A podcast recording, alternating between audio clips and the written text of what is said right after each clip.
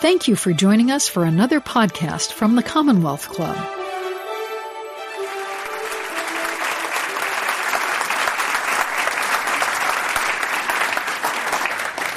You guys are going to have to forgive me for wearing running shoes. I, I use a treadmill desk and um, I forgot to bring my my nice like leather shoes, so here we are. um, Thank you for being here. Thank you for being here. So let me start with just the, the radio opening. Good evening and welcome to today's meeting of the Commonwealth Club. You can find the Commonwealth Club on the internet at commonwealthclub.org, see the club's videos on YouTube, and catch up with the club on Facebook and Twitter. I'm Nellie Bowles, tech and culture reporter for the New York Times, and your moderator for today's program. I'm now pleased to introduce today's distinguished guest, Tom Siebel, famed tech entrepreneur, chairman and CEO of C3AI, and author of the new book, digital transformation, survive and thrive in an era of mass extinction. Big data, artificial intelligence, cloud computing, and the Internet of Things. We've all heard of these innovations individually and their potential impacts. Tom Siebel is working on how these technologies can work in conjunction with each other to have an even greater impact. In his new book, Mr. Siebel explains how the power of these innovations can be harnessed to radically change and improve our world on a massive scale. He looks at how large enterprises such as Royal Dutch Shell and now 3M and even the U.S. Department of Defense are leveraging these technologies to predict functionality problems, decrease fuel usage, and find vulnerabilities in these systems. Mr. Siebel's current company, C3AI, C3.ai, isn't it? It is. Ah, C3.ai is described as a software platform for digital enterprise transformation. He previously served as the chairman and CEO of Siebel Systems, which merged with Oracle Corporation in 2006. Siebel Systems became a leader in application software with more than 8,000 employees in 32 countries, over 4,500 corporate customers, and an annual revenue in excess of 2 billion. We also want to thank our audience here and on the radio, television, and the internet. I'm Nellie Bowles, and now, this meeting of the Commonwealth Club, the place where you're in now, is adjourned. Oh. oh my God. I read through the whole script. We're done, guys. This was a great night. Okay. It's not adjourned. Everyone stay seated. Let's.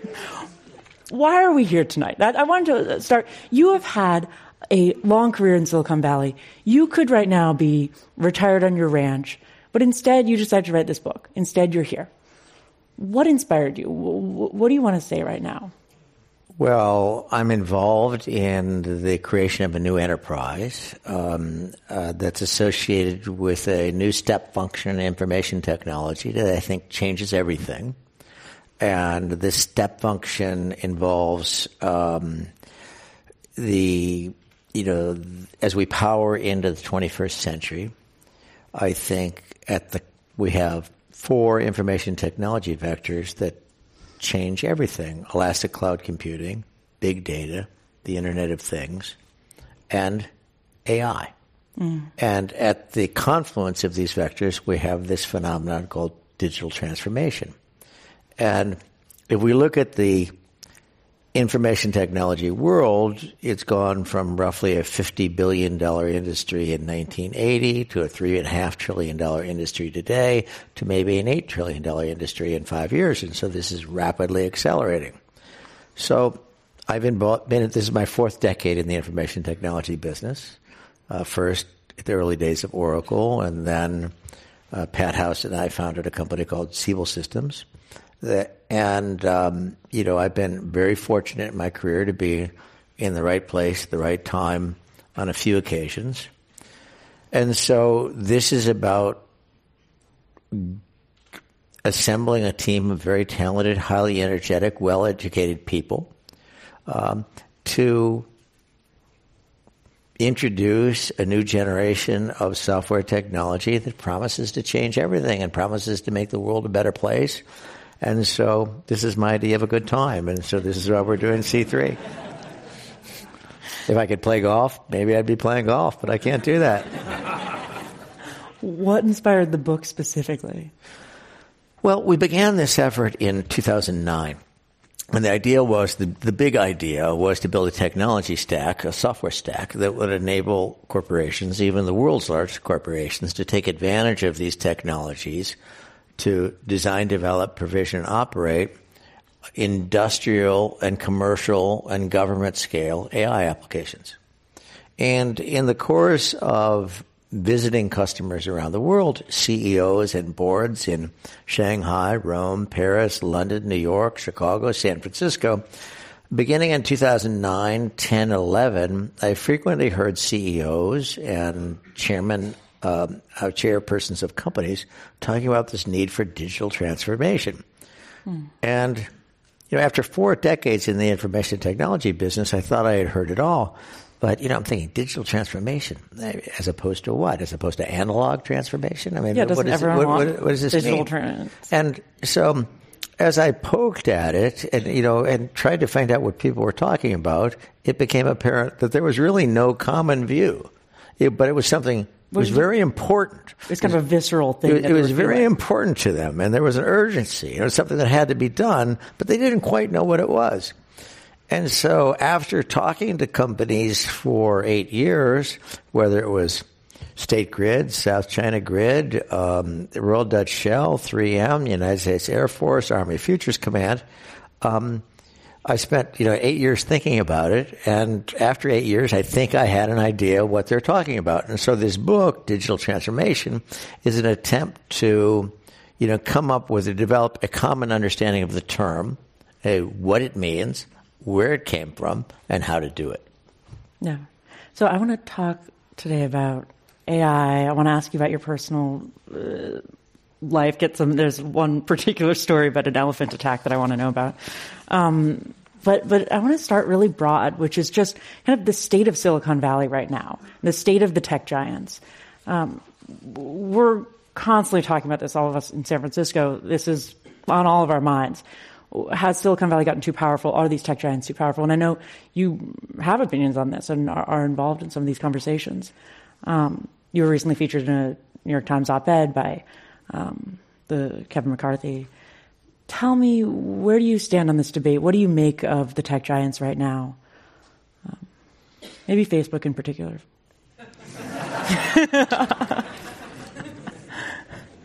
Uh, if we if we okay, there's there's a lot to tease apart there. Okay, first of all, there's the question about what is AI. I will answer the question. Okay, what is AI? And you know, I think Julius Caesar used to talk about Gaul being divided into three parts. I think AI is divided into three parts, and so we have this thing called artificial general intelligence. This is AGI. This is the stuff of Google DeepMind, and this is the idea that we're going to develop computers that are indistinguishable from humans, or perhaps even substantially smarter than humans. This concept of the singularity. Um, in my opinion, that's a pretty far-fetched idea.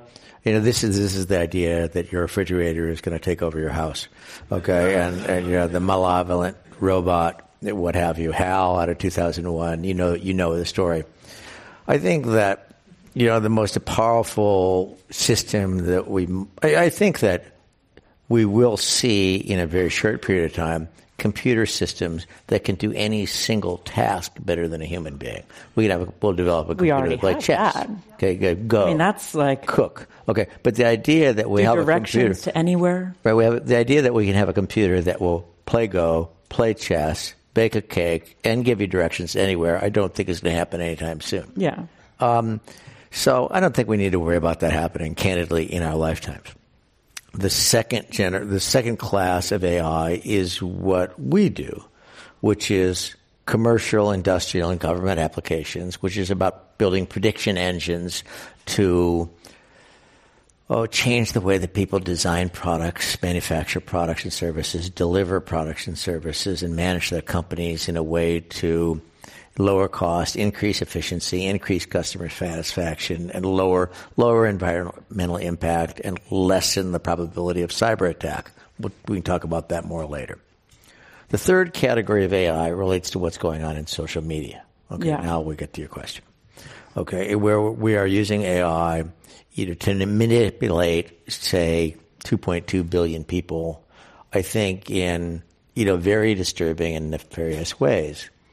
Um, I think that the social media companies, you know, have figured out how to make it, manipulate people at the level of the limbic brain. This is that part of the brain that releases dopamine, which is a neurotransmitter that's associated with kind of the pleasure center. It is the pleasure center of the brain. And so we have people addicted to these devices.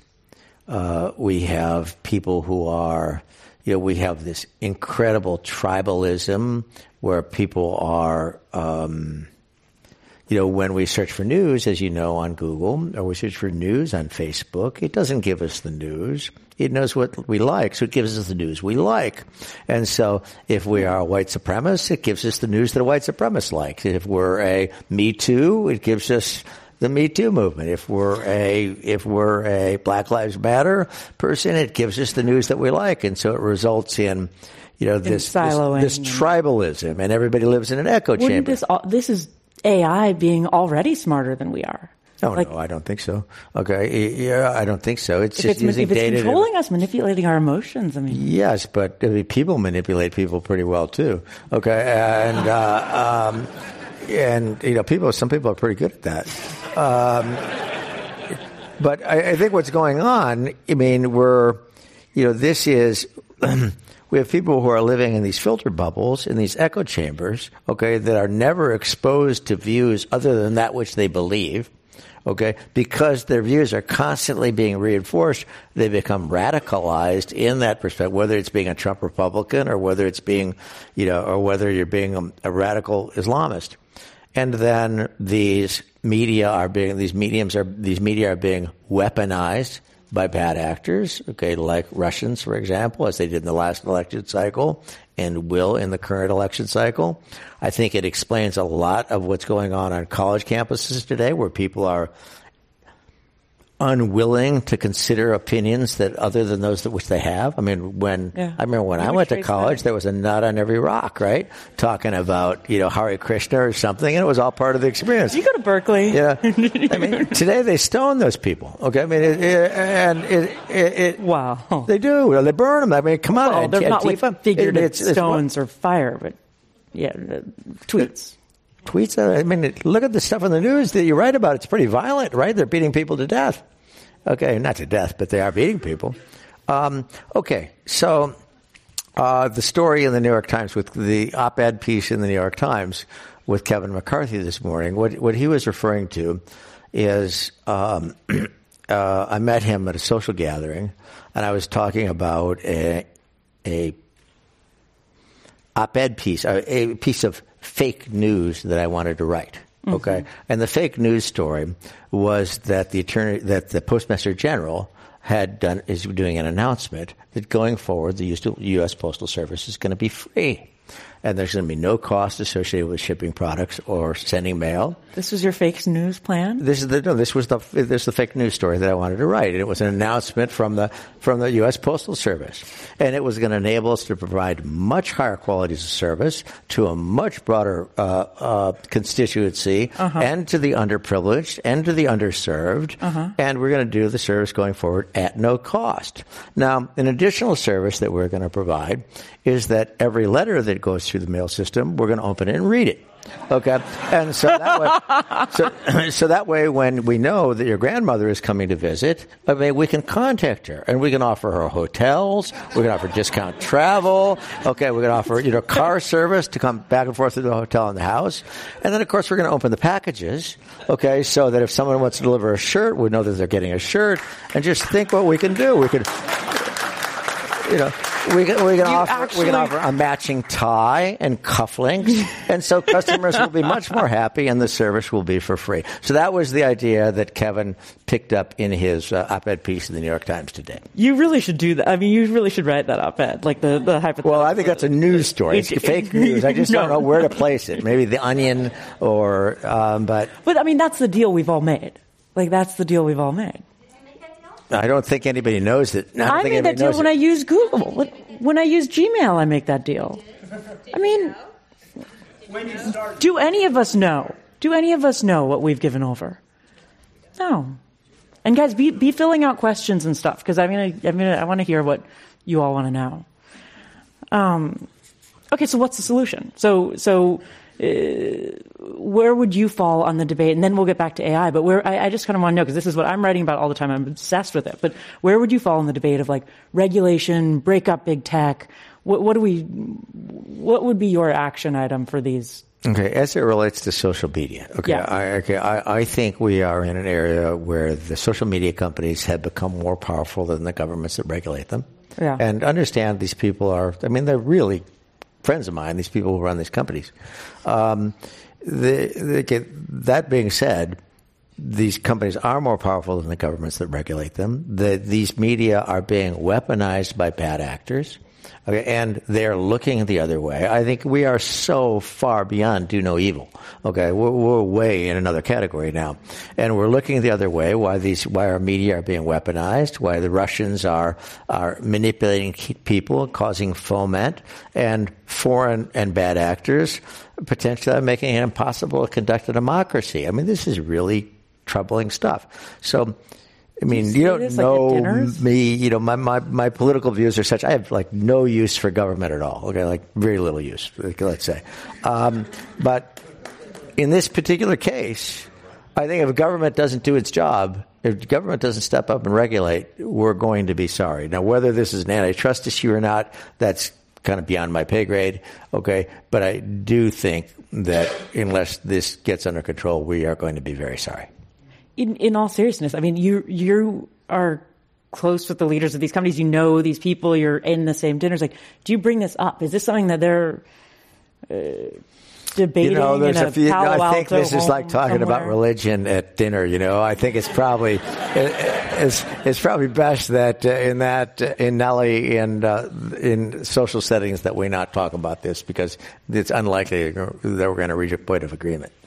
because you think it's ruining potentially ruining democracy and No, I think it's oh, absolutely That yes. would The- make it I- uncomfortable. I mean, if this continues, uh, it, I mean, it's the potential that we can, cannot conduct a democracy. This is important stuff. you were a leader in the dot com era.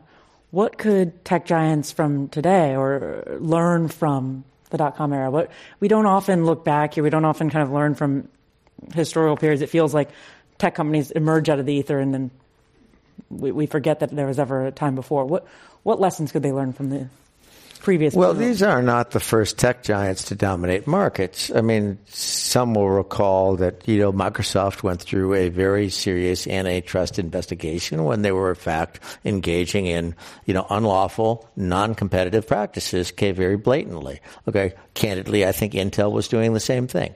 And so, I mean, this is not the first time that companies have behaved, behaved badly.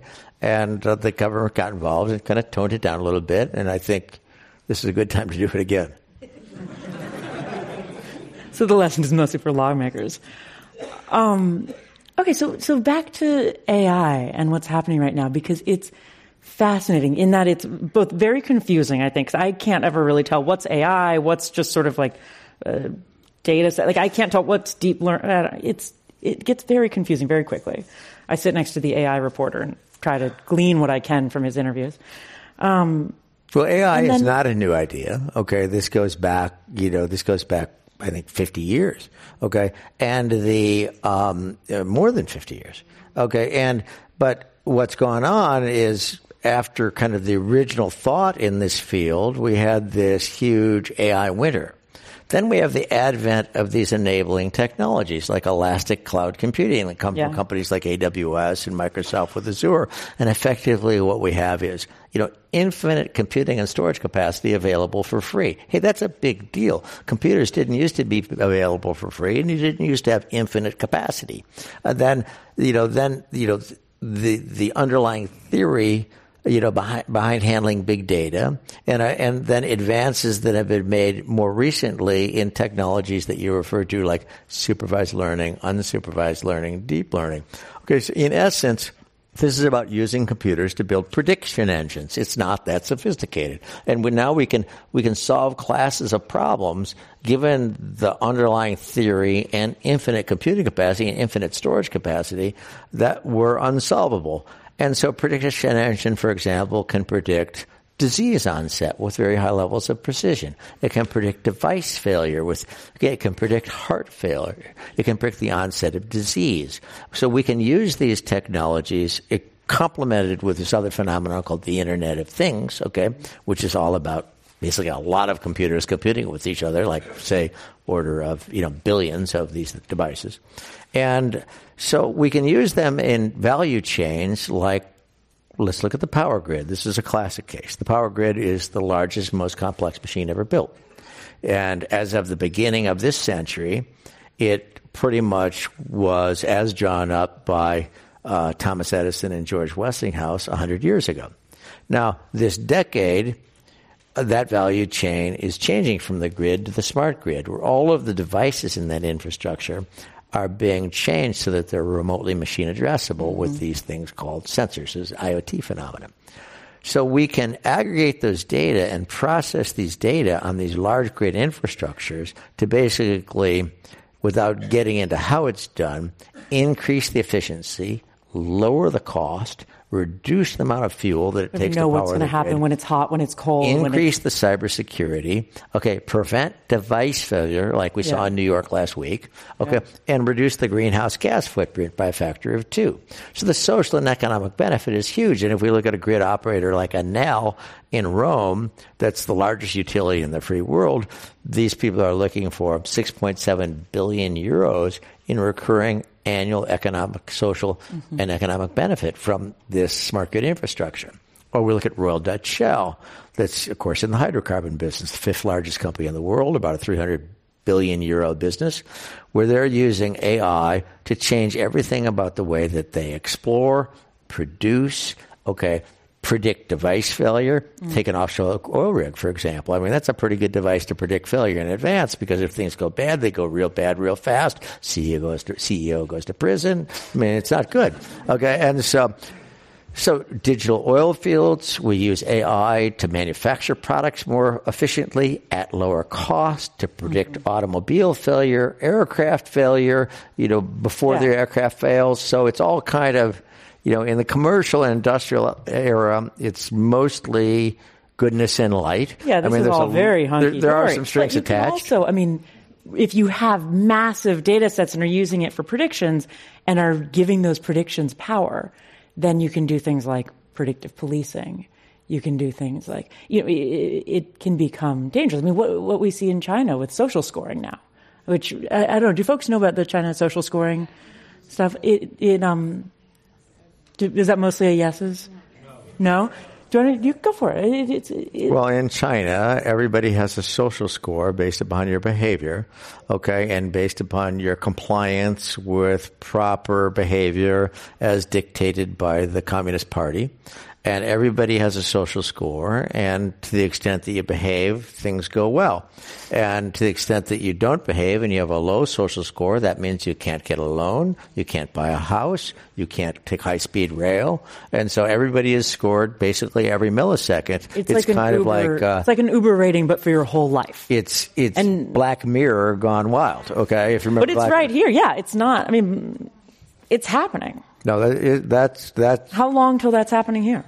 Well, this would this would get to our social media phenomenon, and um, you know, I, I don't know. That it certainly doesn't happen here by government.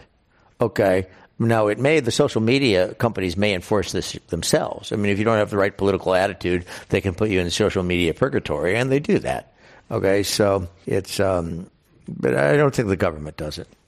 So you think here it would be done, the social scoring would be done by companies? I mean, like, it's interesting. If Google decided to do its own social scoring, or Facebook decided to, that, that's how you envision it. I don't find that far fetched at all. I think they have the capability, and I could, you know, I you know, play that out. How would that? I think they did. That, I mean, look at Facebook. When, when when when government officials, okay, spoke out against them and started asking questions about social media, what did they do? They scored them. They investigated them during an election cycle. Okay, they you know they they uh, distributed fake news. Okay, about people like Mark Warner from Virginia. So they, I don't think it's far fetched when they say they didn't, you know they didn't mean to distribute fake news, they've made all these new changes. You don't believe it, or you, or what? What do you make of where it is now.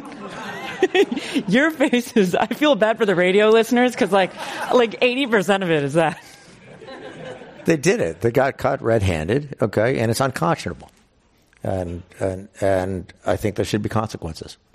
And I think there will be consequences because I think they kind of ticked off the wrong people. And one of them is this person, Mark, Mark Warner, from the senator from Virginia. And I think he's on a mission, and uh, he's, I think he is a bright and powerful guy.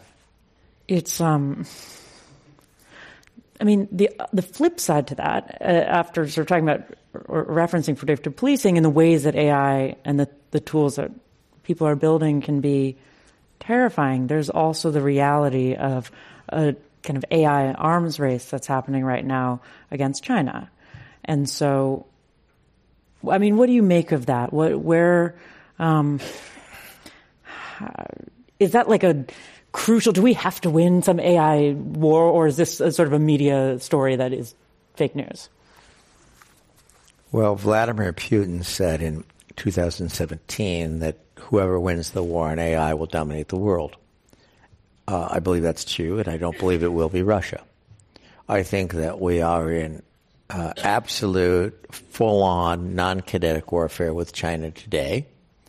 Um, the you know the first phase of this we read about in the New York Times and the Wall Street Journal all the time, where they are bad actors, and particularly the Chinese and the Russians are penetrating the United States grid infrastructure with viruses and malware, enabling them to turn the grid off, uh, uh, penetrating the financial services infrastructure at JP Morgan Chase and other places with viruses and malware, enable them to, to basically uh, disrupt the um, the entire financial services infrastructure in the United States.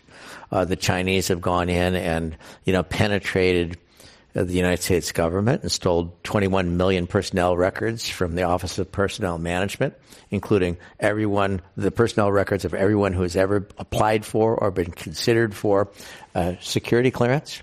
So, I mean, if that's not war, what is it? Now, as it relates to the, you know, the war on AI, um, you know, the, the, it's all, you can look it up on the Wikipedia, just look up the 13th five year plan, and the Chinese make their, their intentions very clear. Today they're spending $20 billion a year on AI research, uh, going to $60 billion a year on AI research soon to basically dominate AI. Um, now, in the United States, so I think ultimately we have here is a test of two of fundamentally, diametrically proposed, uh, opposed um, uh, political philosophies. In the case of China, we have a totalitarian state, a command and control economy that's mandated by the 12th, 13th, 14th five-year plan. That's slowing. Pardon me? And an economy that's slowing. It's slowing, but they still have command. Okay, and so they're they're mandating AI research, and they're getting it. And these people are very bright. They're very well trained, and they are at work. Now, in the United States, we have this kind of very messy, democratic, you know, free market economy where the research is being done in garages in Palo Alto and storefronts in the Bronx. Now, it'll be interesting to see which system wins, but I guarantee this is most certainly a war that we do not want to lose. Our system's already won, though, right? I mean, our system's already better. Like the technology's better here. Uh, I think they have. I, I, think we did the research here. Okay, we, have gone from the age of discovery. Okay, which very much happened in the last twenty years. I think mostly in the United States and Canada. Okay, to the age of implementation. So the technology, the tools are there, and so the Chinese have discovered here, they might implement they, it. They have absolutely the same tools that we have. Okay. They are bright. They are well educated. They work twenty eight hours a day, and they are um, to be feared. They're playing a long game, and uh, if um, there's a book that you might take a look at called Shadow War. Um, I highly recommend it about kind of what's going on right now between China, the United States, and Russia in sea, in the air, in cyberspace, and in space. Why do you take Russia out of this equation? Why why are they not the ones you're? Russia's economy you know, roughly the size of Italy. Okay, and, and, I just don't think they can play. Okay, I mean it is. I mean that's the roughly size of the GDP in Russia. So uh, while they have a, I mean I think pure evil does exist. I think this is one of the places that pure evil does exist, but I just don't think they have the the the economic might to pull it off. So what they've been doing more with disinformation is more just sort of social engineering rather than so, I mean, they're trying to disrupt the U.S. economy. They're, excuse me, the U.S. democracy, democratic yeah. systems. They're trying to get people to question the validity of the democratic systems, and they're doing a pretty darn good job. I mean, they have the whole Congress kind of tied up in knots, questioning the validity of the democratic process. Yeah. Okay, and and so I think they're succeeding at their mission. Yeah. Um, Peter Thiel today said that um, he thinks that um, I know, quoting Peter Thiel, that um, the Chinese nationals have, or that, that Chinese spies have infiltrated Silicon Valley giants and are and are sending information back or trying to undermine. What, what do you make of that? I mean, is that something? It's it's unquestionably true. And the and uh, have they invaded Google? Yes. Have they invaded uh, Facebook? Yes. Okay. Have they invaded C3? Possibly. Okay. C3.ai. And so you know how many of these people are Communist uh, Party members? Who knows? Okay, and you know, are they are they stealing technology? Absolutely. I mean, they're engaging in massive state-sanctioned intellectual property theft. I think it's probably true at Google, and it's most certainly true at Facebook. You have a pretty high-level view of this. You talk to both folks in Silicon Valley and folks in the government. If this is a war, as you phrase it. If this is a war, who is better equipped to be fighting it? Is does the government have the wherewithal, the engineer? I mean, can they fight this, or are we going to rely? Is this like sort of we have to rely on Google to or Alphabet to be the battalion? Well, if we have to rely on Google, we are in a world of hurt, okay? Because, because I'm not sure they're going to be on our side, okay? And uh, in this, I mean, I mean, I mean, how can a you know a Silicon Valley company okay, that is basically monetizing Department of Defense investments. Okay, yeah. I mean, uh, last I checked, Google didn't invent the internet. I think you know DARPA did that. Okay, and uh, last I checked, you know, Google didn't invent the GPS network. I think this is a Department of Defense program. So we have people basically monetizing DOD investments. Okay, to buy their houses and their their houses in Atherton and their build estates in Palo Alto okay, who refused real to, estate. Uh, who refused to you know, provide technology to the United States government. Okay. And then in the same week, okay, they will form coalitions with the Chinese, okay, with, to, I mean, of all things, to come up with standards for, you know, uh, privacy of personal, personally identifiable information on the internet. Is this a joke? Okay, these are the same people who are developing these these social compliance scores that you referred to earlier. So here, though, the you know they're you know I think we have a funny sense of history. These are people who put. Um, the Thirty Years' War, the Peloponnesian Wars, and World War II in the same category of ancient history. Okay, I don't think World War II is ancient history. I think we're still, you know, living in the consequences of World War II. So it's a, I think it's, there's a horribly disturbing, and the people involved in that should be appalled. You are listening to the Commonwealth Club of California. Hear thousands of our podcasts on iTunes, Google Play, and Stitcher. Learn about our travel programs to exciting domestic and international destinations. And when you're in the Bay Area, please join us live for any of our 500 programs each year. You can find us online at commonwealthclub.org. Now back to our program. So then what happens? So now we're, so then just no, seriously, like as an American, though, I'm just curious. Um, no, but uh, what? Either the free market economy works or the command and control totalitarian state works, but whoever develops the best technology is going to win. But DC's grasp, I mean, whenever you see some of these hearings, which we always turn on in the office, whenever you see these hearings, that DC's grasp of Silicon Valley, of technology is uh, alarming sometimes. Yeah, I think historically, you know, I mean, I don't think, I mean, it's a it's a fact, okay, that, you know, for some reason the United States, when push comes to shove, you know, has gotten it together and come out of nowhere. Uh, you know, look at World War II, for example, where, you know, yeah. we, we saved the world, uh, and we did. And I think that it's likely when push comes to shove, we'll do it again. this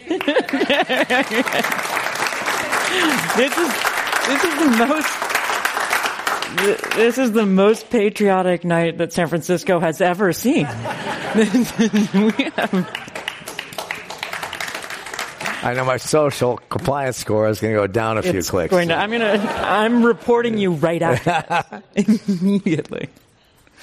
Um, yeah, yeah.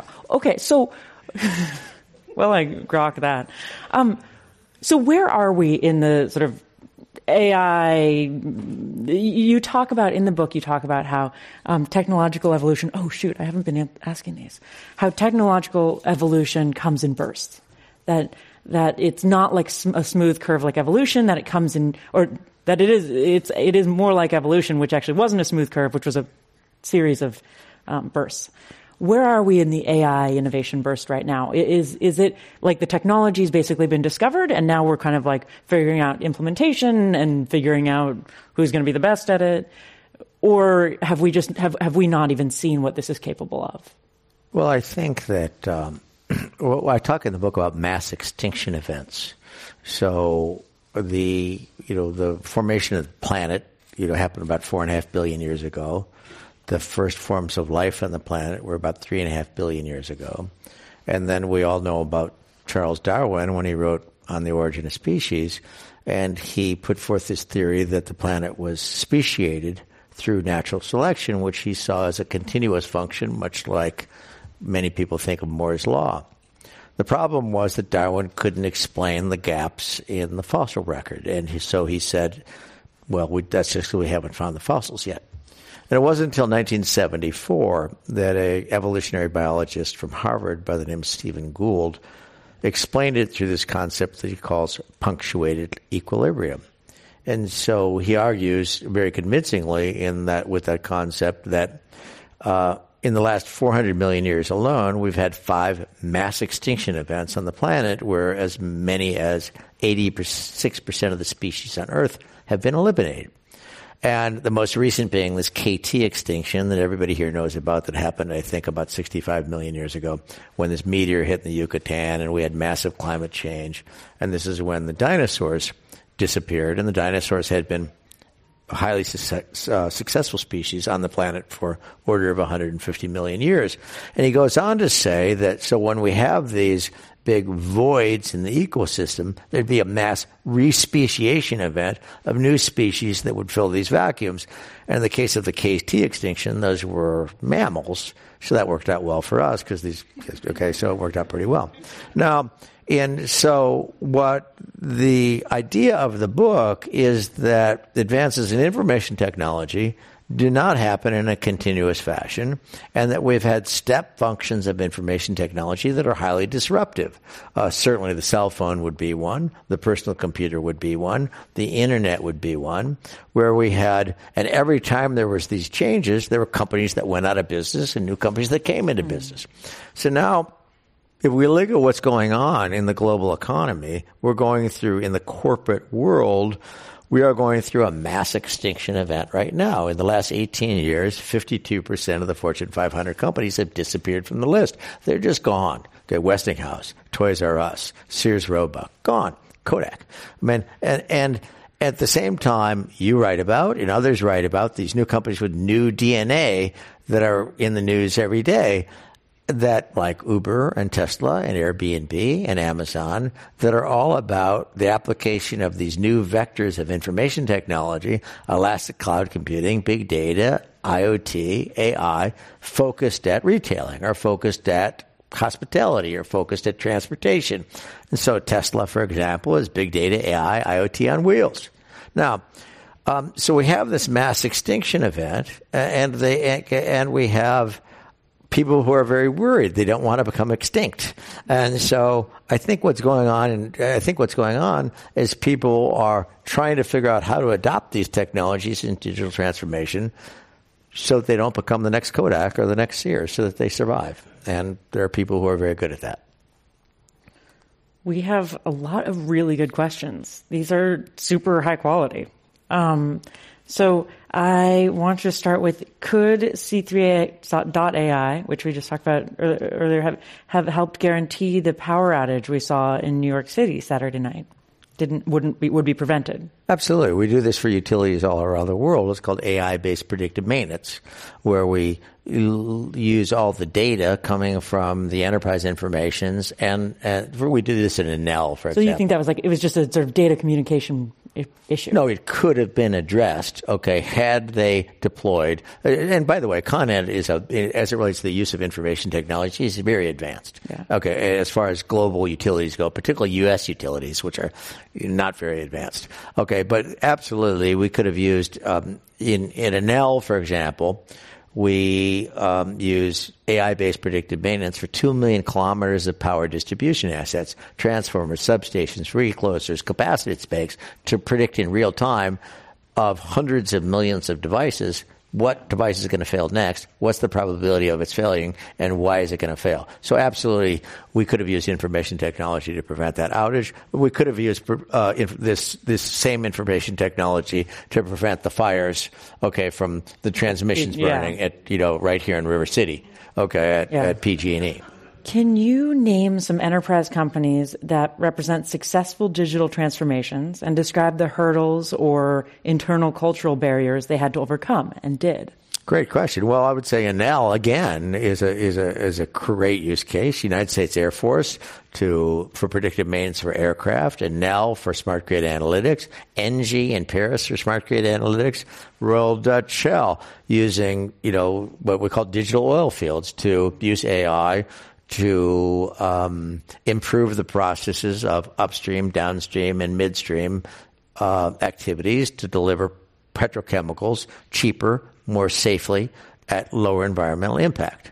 Um, and so, at now, they're looking for 6.7 billion euros in recurring economic benefit. At the United States Air Force, the Secretary Air, Air Force, which Heather Wilson, okay, get, is get using. Into the, oh yeah, get into the weeds a little bit. How, the cultural, uh, the kind of who uh, explain how a cultural shift happened inside a company, or I think this is probably someone who wants. Advice. That's the hard part. Okay, I would say that's the hard part. Okay, w- w- uh, I believe that we are trivializing the application of these systems. There were some very difficult problems that we had to solve, and they are now solved as it relates to aggregating large data sets, processing the, the data at millions of transactions per second, and applying AI to substantial economic benefit. Now, let's look at a company like Enel. Enel has 77,000 employees in 60 countries, okay? They're, excuse me, in 40 countries, okay? Almost all of which are socialist countries, okay? All have labor, you know, very strong labor governments. All these people have labor contracts. They have workers, they have workers, uh, uh, councils. Their contracts say, you know, the, the, the contracts say exactly what they do, how long they work, what they do from 9 in the morning till 11 when they take a lunch break until 3, and then what they do from 3 to 5. Okay, they, you know, they, you know, gotta be careful here, this is being recorded. Uh, the, uh, uh, you know, and it's, okay, now, when we deploy AI into these systems, we change everything about people's jobs, what they do, how they maintain things, how they operate things. So this involves. How did the union feel about that? Yeah, this involves renegotiating labor contracts. Okay, this and people don't like change. Okay, and people are threatened by this technology because it does you know, some jobs are jeopardized and labor unions are not real big on that. Okay, so we have to renegotiate labor contracts. We have to retrain employees. I think Amazon is now the leader in that. We have to, you know, we have to retrain people. We have to change compensation policies. We have to change management practices. So I'd say the change management is really the hard part. Uh, and yeah. we're, we're trivializing, I think the, the, the, the the the technical burdens uh, have been overcome. We've solved the problem. So now it's a it's a cultural. It's change management, and it's really hard. One thing you did at um, at your company was you offered um, employees a first you offered to pay for their uh, master's in computer science. Am I getting it right? And then you also gave them a bonus if they did it.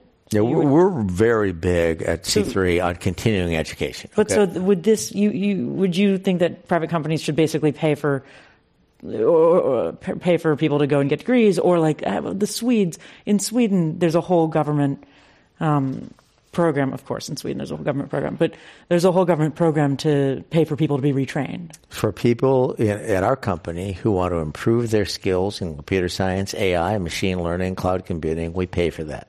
If they want to go get an advanced degree, okay, in computer science or data science, we pay for that. Yeah. Okay, not only do we pay for that after they get their degree, we give them a $25,000 bonus, a 15% increase in compensation, and an additional equity grant. So we do everything we can to continue to, to encourage continuing education so people can advance their careers, become better at what they do, become more confident and okay and okay and uh, uh, self-reliant and serve customers better. So I think that I but think the companies can't afford that.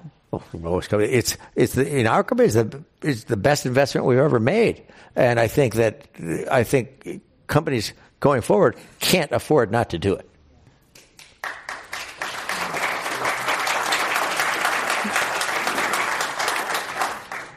You've got a rally going here.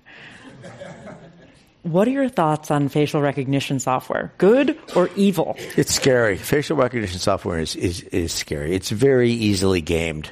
Uh, for example, so th- this is something to be afraid, okay, and particularly as it relates to surveillance, okay, to government systems, and to law enforcement. Um, MITRE Corporation has published a paper where they have uh, now developed a technology where they have a pin that you wear on your lapel.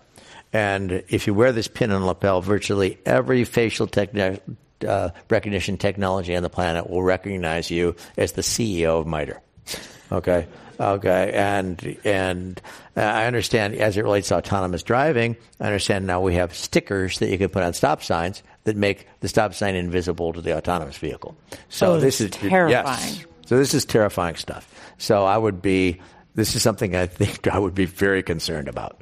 Uh, and uh, I always I get freaked out when I go to someone's house and they have one of those ring doorbells because you know it's a video camera pointing at your face and the video is fed to all sorts of countries where they're analyzing it and doing using facial recognition technology and I'm like I just came for dinner. Be afraid. Like be afraid. Um, and plus, they have their Amazon speaker that's listening to you. Yeah, I feel like I'm like I'm like my grandma. I'm like holding and up a they hand. have their Nest camera that's recording all the video, all the intellectual property of which belongs to Google. And so, be afraid.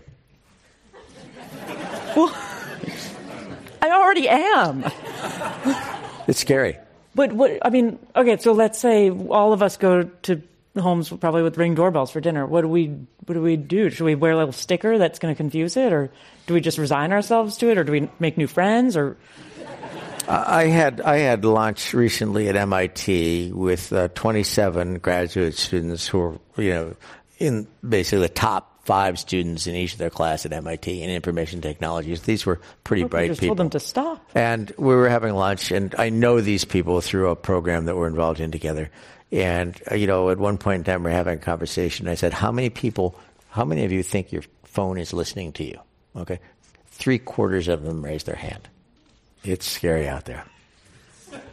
this is not helping. It's Instagram definitely listens to me though, for sure. Because I I will be like talking about something. Like I think I mentioned Gillibrand's name once, and now everything is. And then you see the ad. Okay. All Gillibrand. I mean, we were. I mean, we were having dinner. Uh, Stacey and I were having dinner with a with a couple in uh, Menlo Park about. Uh, Redwood City, actually, about three months ago, and in the course of the conversation, you know, I raised the, I started talking about some book that was published 30 years ago that I'm the only person in the world that ever read. Okay, and the um, and some obscure topic, and then we get home that night, and our computers are next to each other on the you know on on a long table, and she turns on her computer, brings up the Google page, and there's an ad for that book. I mean, come on. I mean, how is this possible? Happened. Show of hands. How many people think their phones are listening to them? Okay, we're, we're at about half. Um, we're, we're talking about the negative effects of big data and AI. Could you please talk about the benefits and new cultures that might emerge from this technology? I love the idea of new cultures that might emerge from AI technology. Well, we're seeing new cultures on the internet, okay, excuse me, in social media that I'm not sure are good. I mean, all this tribalism. And, yeah. Okay, and, you know, and the consequences are, you know, teen suicide, okay, massive, uh, un- unprecedented levels of depression, people who make it through high school and college without ever having a date. So I think that, you know. The incels? Okay. Uh, I'm sorry? The incels? You heard about this? No, no. Oh, it's. I'll tell you later. It's too upsetting. Okay. okay. It's, it's so a we're family seeing, event. we're seeing many negative consequences today. Now, some of the applications that I talked about are socially. I mean, let's talk about precision health. Precision health will be the largest commercial application of AI, and we, for example, can take the uh, healthcare records of the population of the United States, roughly 330 million people, radiology, pharmacology, healthcare history, genome sequence, and aggregate those data into a unified federated image. And then we can po- apply AI machine learning to do things like disease prediction. For example, we can predict with very high levels of precision who will be diagnosed with name the disease in the next five years, say diabetes. Yeah. And what are the, the social benefits of that? Well, they're enormous. By knowing who's going to be diagnosed with diabetes in the next five years, we can do it, we can intervene deal with these people clinically and avoid the diagnosis. Yeah. So the social and economic benefits are obvious. Um, we'll also have very soon, and we all know this, genome specific medical protocols that are highly efficacious. We'll have, um, I don't think we'll be replacing um, physicians with AI uh, engines like the, the IBM ads would lead us to believe, but I think unquestionably we'll have um, AI assisted medicine for radiology and diagnosis and whatnot. So the net is, you know, we'll have lower cost health care. People will live longer. People will live healthier. Now what's, now what's the downside? Okay. Here we have either your insurance company or even worse, the United States government has all these data. Okay. And they know, you know, that, you know, that perhaps one or both of us is going to be diagnosed with a with a Don't give me something bad. with a with a terminal disease in the next three three years. What are they going to do with those data? Okay, the idea that, that all these corporations are going to act uh, re- responsibly is, I mean. I mean, see Facebook for details. It's not going to happen.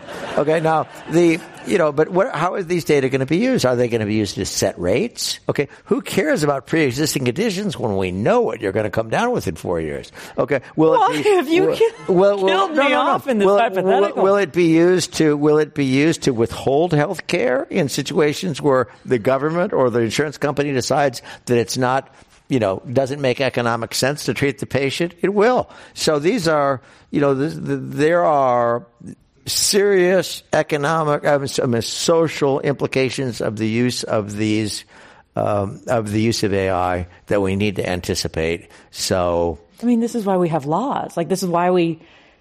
Yeah, but government tends to regulate too late. I mean, let's think about this. You can draw with every major technological advance. There have been, you know, I think massive benefits and massive and many deleterious consequences. Let's take the steam engine and the Jacquard loom. Okay, out of that we got the Industrial Revolution.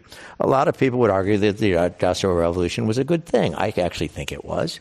Okay, at the same time, you could draw a straight line between the, the steam engine and the Jacquard loom, and okay, child labor. Okay, World War One, World War Two, communism. Now you know, so we don't tend to deal with these things until the negative consequences until you know, we're very reactive. I think this is an area where we need to start thinking about what the adverse consequences will be and Before we have to have. before we have to live there. wars and communism. Before we have to live there. Yeah, because I mean, well, in, yeah, insurance companies already could. I mean, they they, they we have laws protect. I, yeah, no, you're right. It, it won't keep up. Um, so for for the person who wanted the positive, I'm so sorry. I'm so sorry. Um, here's someone who wanted us to talk about China more. If you want to answer it, why have we or are we helping the Chinese so much? Why are we helping? Why are we helping the Chinese so much? Well, you know, it might be a good question as it relates to education. Okay, I mean, we, you know, you know, we we pay, you know, it's your tax dollars that are, you know, educating these people to go back and, you know, engage in warfare, and you know, we won't let them stay here and work.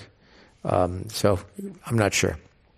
I think I'm going to know your answer for this, but what role do you think public education plays in guaranteeing a democracy can function in today's technology era and going forward? Oh, I think there's, I think public education is hugely important. And this goes back to Thomas Jefferson. I think that, you know, a well-informed public is, you know, is, you know, essential to the ability to conduct a democracy.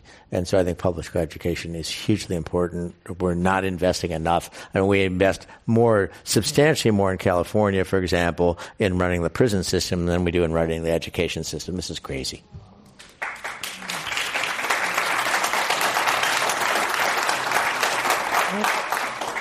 Are you running for office or is this? I mean, listen, Tom Steyer just threw his hat in the ring, so no. Tom's a good guy. He's a friend of mine. You know, he's probably here actually gosh, I can't read this person's handwriting, but here, I can read this one. Um, what are your views on the role of location technology in AI? Do you worry about that? I mean, we talked about facial recognition, but is, does location technology worry you in the same way? I think your telephone is recording where you are every eight minutes, okay? Yeah. Okay, so But should I be worried about that? Because I don't worry about that. You I don't want anybody to know where I was every eight minutes for the last five years. I have a problem with that. Okay, and and your phone is recording that. Okay, and there is a record of every place that you've been for the last three years. And I personally, I prefer that that remain private. Okay, so that answers your question. Okay, the last two questions I want to ask you. I want to ask you to tell me one story that I found on your Wikipedia that I just really wanted to ask you about um, which is you survived a, a, an elephant attack, and actually, so tell me, tell me what happened. What, how did this? Okay, so um, my wife and daughters wanted to go on safari. And so we went to safari to Tanzania. And after about three days in driving around Tanzania, which is, I don't know if you've been there, it's just a big desert with a couple of mud holes. Um, and, uh, and lots of wildebeest. Lots of wildebeest. Um, they, my wife and daughters got got bored and wanted to take a day off. And one of the one of the um, features of this place that we're staying uh, in the Serengeti is that they featured a walking safari. And so I asked our guide, Lee Fuller, Lee, is it okay if we go on a walking safari tomorrow? And he says, absolutely, meet me at 6.30 for breakfast.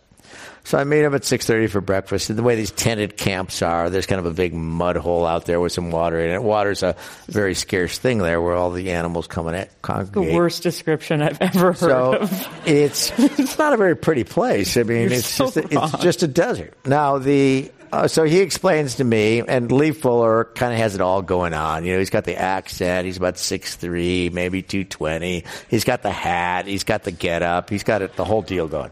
And he explains to me, well, Mr. Siebel, I'm going to be carrying a double barrel 470 rifle. Well, that 470 rifle, double barrel, that 470 charge is about the size of a roll of dimes. Okay, it'll stop an elephant in its track at maybe 100 meters. And I was going to be carrying a Nikon camera, but he explains that if we get charged by an animal, it's very important that you don't run because if you run, this is not going to end well for us. Okay. So we go out at daybreak. There's not a breath of wind, and we go out and kind of skirt around a herd of Cape buffalo, which are pretty bad actors if you've ever seen a herd of Cape buffalo. And then about 10 minutes later, we come upon a herd of elephant about 200 meters out there, about 15 of them, half adults and half juveniles. And there happened to be a stand of trees there, and there's not a breath of wind, and it's about daybreak, and they're kind of ripping branches off trees the way that we do. And we just stood there and watched them, and the wind must have, for about seven minutes, and the wind must have shifted or something. So there's me, the guide, and then the elephants. And the guide was, I would say, 10 meters in front of me. And all of a sudden, this one matriarch elephant, five tons of elephant, okay, um, she leans back on her haunches, you know, her trunk goes in the ear, her ears go back, and you just hear this deafening bellow. And, and then you could kind of see her, like, kind of focus and acquire the target, and then she takes a beeline at us. So this is five tons moving at moving at 35 miles an hour. An elephant is like the only animal I believe on earth that has four knees. They're incredibly athletic, incredibly, um, in, they're big and they're scary. So this elephant is now closing in on us. You know, 200 meters goes pretty fast at 35 miles an hour. So we have five tons at 200 meters, 100 meters, 100, I'm sorry, 150 meters, 100 meters. Guy doesn't shoot. 80 meters, 70 meters, 60 meters. Guy doesn't you guys shoot. sort of Meanwhile, still. I'm standing holding my ground, and the guy's up there with the elephant. Okay, and the uh, 40 meters, 30 meters, 20 meters, I'm telling you, the guy doesn't shoot. Okay, the guy shoots at 10 meters and he misses. Okay, and and and at 10 meters, an elephant is the size of this wall. Now he misses. And then, so the elephant comes and takes his, you know, the guide's about 10 meters in front of me. And he, the ju- the elephant just picks up the guide and just hurls him. Because he flies about, I don't know, 12 meters away, about over to that wall. I'm so and, glad I asked And I, and I can hear, I can hear the air concuss out of this guy's body. And then the elephant proceeds to run up me at a full tilt and stop. I mean, stop. I mean, right here, 18 inches away. I will just never forget this moment as long as I live. I can see it. I can smell it. You know, the hair follicle, the eyeball, the trunk, the, the, the hoof, everything. And it was like, meanwhile, Tom's still holding his ground. and the, uh, and, and it was like, okay, fine. What are we going to do now? And, um, then the elephant proceeds to knock me to the ground, kind of roll me, punch me. You know, I take a tusk through my left leg. He steps on my right leg. My foot comes off. I mean, I was taking hits like you can't believe. And I mean, it hurt. And, uh, uh, I mean, and, and, and this is, this is the truth. And, and, you know, at one point, I mean, I just can't tolerate the pain anymore. And it's like I'm being just jostled and pushed and rolled and gored. And I said, you know, please God, make this stop. Look up. Elephant's gone. Guide is over there playing dead, lying on top of a double barrel 470 rifle that's loaded. I mean, he could have gotten off seven rounds in this period of time. Okay, and so he, he knew I was dead, okay, and he didn't want the same fate. So then I said, and I was hurt, uh, yeah, and I said, Lee, this might be a real good time to reload that rifle. Okay, so he comes over, cuts off the backpack, and I was pretty critically injured. And uh, then he calls the lodge. They um, they brought up a bunch of trucks and circled me in trucks, and so that you know, to try to create a perimeter that was safe. Uh, the Stacey came out. They brought Stacey out from the lodge, and I was lying there with my foot detached and my leg flayed open is, uh, for three and a half hours. And I was thinking, you know, conscious thought, I don't have much time, so I'll keep this very short. Okay, the conscious thought was what a miracle shock is. Because I wasn't gushing blood and I wasn't in very much pain. How can you not be in a lot of pain and how can you not be gushing blood? And shock, as you know, cuts off the bloodstream to your extremities and it, and, and, and it, you know, it emits an analgesic so you don't feel pain. So it really wasn't that bad. But I lay there for three and a half hours bleeding. Went from there to a pickup truck, pickup truck to a back of a Cessna, Cessna to Nairobi, had surgery at the Aga Khan Hospital in Nairobi. You want to be scared? Have surgery at the Aga Khan Hospital in are Nairobi. so- Okay, and uh, airlifted from there to San Jose, um, and um, the- uh, 20 hours, had 10 hours of morphine. So the last, last 10 hours were pretty long. How long before you walked again after that? Then in the next four years, I had 19 reconstructive surgeries and walked four years later. And so that was a character building experience. and went through a number of surgeons who wanted to cut off my leg. And when they did that, I would say, okay, fine. I'll see you later. Bye. We have nothing more to talk about. And then a, and then a team of surgeons in San Francisco actually saved my leg and uh, did some miraculous surgery. And I think the, the, the gentleman who headed that team is here. Greg Buncke, where are you? And uh, Greg, Really? Greg, Greg Buncke is here, and uh, he is the guy who put together the team that you know I don't see it. saved me. And um, it um, anyhow, it's a nice thing to have behind you.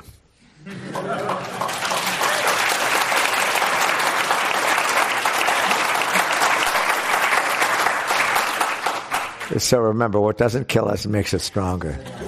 That the Wikipedia article really undersold that story. um, the very last question that I want to leave everyone on is um, Would you have any advice for an engineering recent college grad on how to be part of the next innovative transformation instead of chasing its tail? Yeah, if I were graduating from uh, a the university today, I would do the same thing I did when I graduated the last time. I think there's an idea, particularly in these bubble economies, okay, that being a CEO is a genetic predisposition. It is not. Okay, okay. Uh, being a CEO is a tough job. And the issues of dealing with customers, dealing with people, dealing with financiers, okay, uh, uh, are, uh, you learn that through watching other people and you learn it through mistakes. So if I were graduating from college today, I would go to work with some pros. Okay. I would go to work for a company like, you know, just whatever company you think of is the most professional company out there in the pharmaceutical business, okay, in the retailing business or in the information technology business. And I would, I would learn the skills of the, I would become a domain expert in the space okay? And I would learn the language and the skills of sales, marketing, finance, okay, human capital management, and then I would start the company. And I think it's a lot easier that way. After you've learned everything. Okay. So now, our thanks to Tom Siebel, Chairman and CEO of C3.ai and author of the new book, digital transformation, survive and thrive in an era of mass extinction. I want to thank our audiences here and on the radio. I'm Nellie Bowles, and now this meeting of the Commonwealth Club is adjourned.